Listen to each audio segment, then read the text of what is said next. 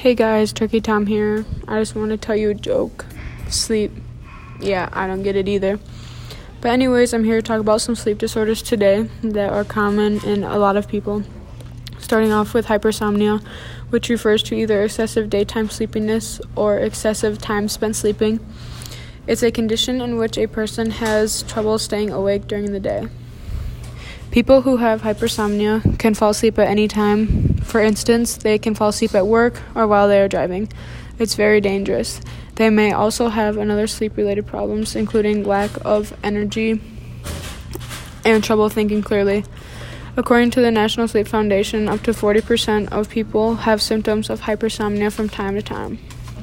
Hypersomnia symptoms can include not getting enough sleep at night, being overweight, drug or alcohol abuse, genetics, depression, a head injury, or a neurological disease. The diagnosis for hypersomnia is that sleep specialists use several methods or a combination of methods to diagnose hypersomnia. You may be asked to keep a sleep diary or take a multiple sleep latency test, a monitored nap during which your sleep is measured, or an overnight sleep study measuring heart rate, breathing, and brain activity during sleep might also be used in your diagnosis. Another major sleep disorder is parasomnia. Parasomnia is a disruptive sleep disorder that can occur arousals from REM sleep or partial arousals from non-REM sleep.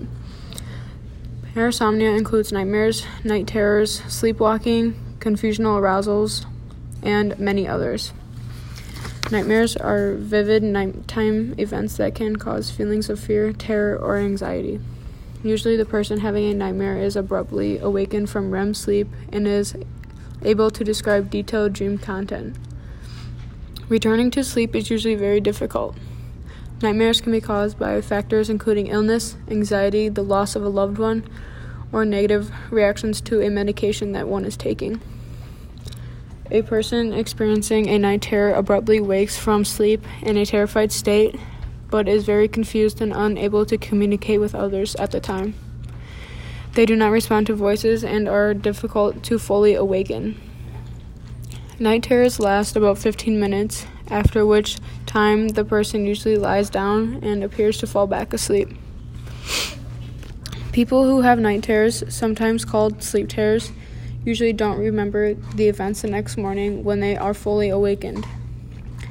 Night terrors are similar to nightmares, but usually occur during deep sleep only. People experiencing sleep terrors may pose dangers to themselves or others because of limb movements. Night terrors are fairly common in children, mostly between ages 3 and 8. Children with sleep terrors will often also talk in their sleep or sleepwalk. This sleep disorder, which may run in families, also can occur in adults strong emotional tension or the use of alcohol can increase the the chance of night terrors among adults. Sleepwalking occurs when a person appears to be awake and moving around but is usually asleep. He or she has no memory of the episode. Sleepwalking most often occurs during non REM sleep, stages 3 and 4 sleep, early in the night, and it can occur during REM sleep in the early morning.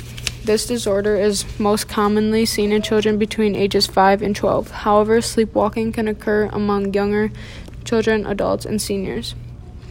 Parasomnia affects approximately 10% of Americans. They occur in people of all ages, but are mostly common in children. Children who are particularly vulnerable because of brain immaturity. Many people who suffer with parasomnia see an improvement in their symptoms simply by improving their sleep habits. Good sleep habits can include keeping a regular sleep schedule, managing stress, having a relaxing bedtime routine, and getting enough sleep. There are also drug therapies that are used to control symptoms. Normal sleep has two distinct states non rapid eye movement and rapid eye movement. Non rapid eye movement sleep is divided into four stages. During REM sleep, non during REM sleep, rapid eye movements occur, breathing becomes irregular, blood pressure rises, and there's a lot of muscular tone paralysis. However, the brain is highly active, and the electrical activity recorded in the brain by the EEG during REM sleep is similar to that recorded during wakefulness. REM sleep is usually associated with dreaming. REM sleep accounts for 20 to 25% of sleep period.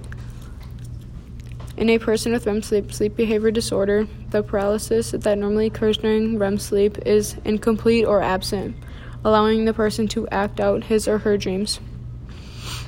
It's also characterized by the acting out of dreams that are vivid, intense, and violent. Dream and acting behaviors include talking, yelling, punching, kicking, sitting, jumping from bed, arm flailing, and grabbing. An acute form may occur during withdrawal from the alcohol or sedative hypnotic drugs. The exact cause of REM sleep behavior disorder is unknown, although there, the, although the disorder may occur in association with vari- various degenerative neuro- neurological conditions such as Parkinson's disease, multisystem diffused, and dementia, the Shy-Drager syndrome. And 55% of persons with 55% of persons the cause is unknown and 45% the cause is associated with alcohol or sedative hypnotic withdrawal or an antidepressant or serotonin reuptake inhibitor such as paroxetine or other types of antidepressants. Thank you, and that is all for our podcast today.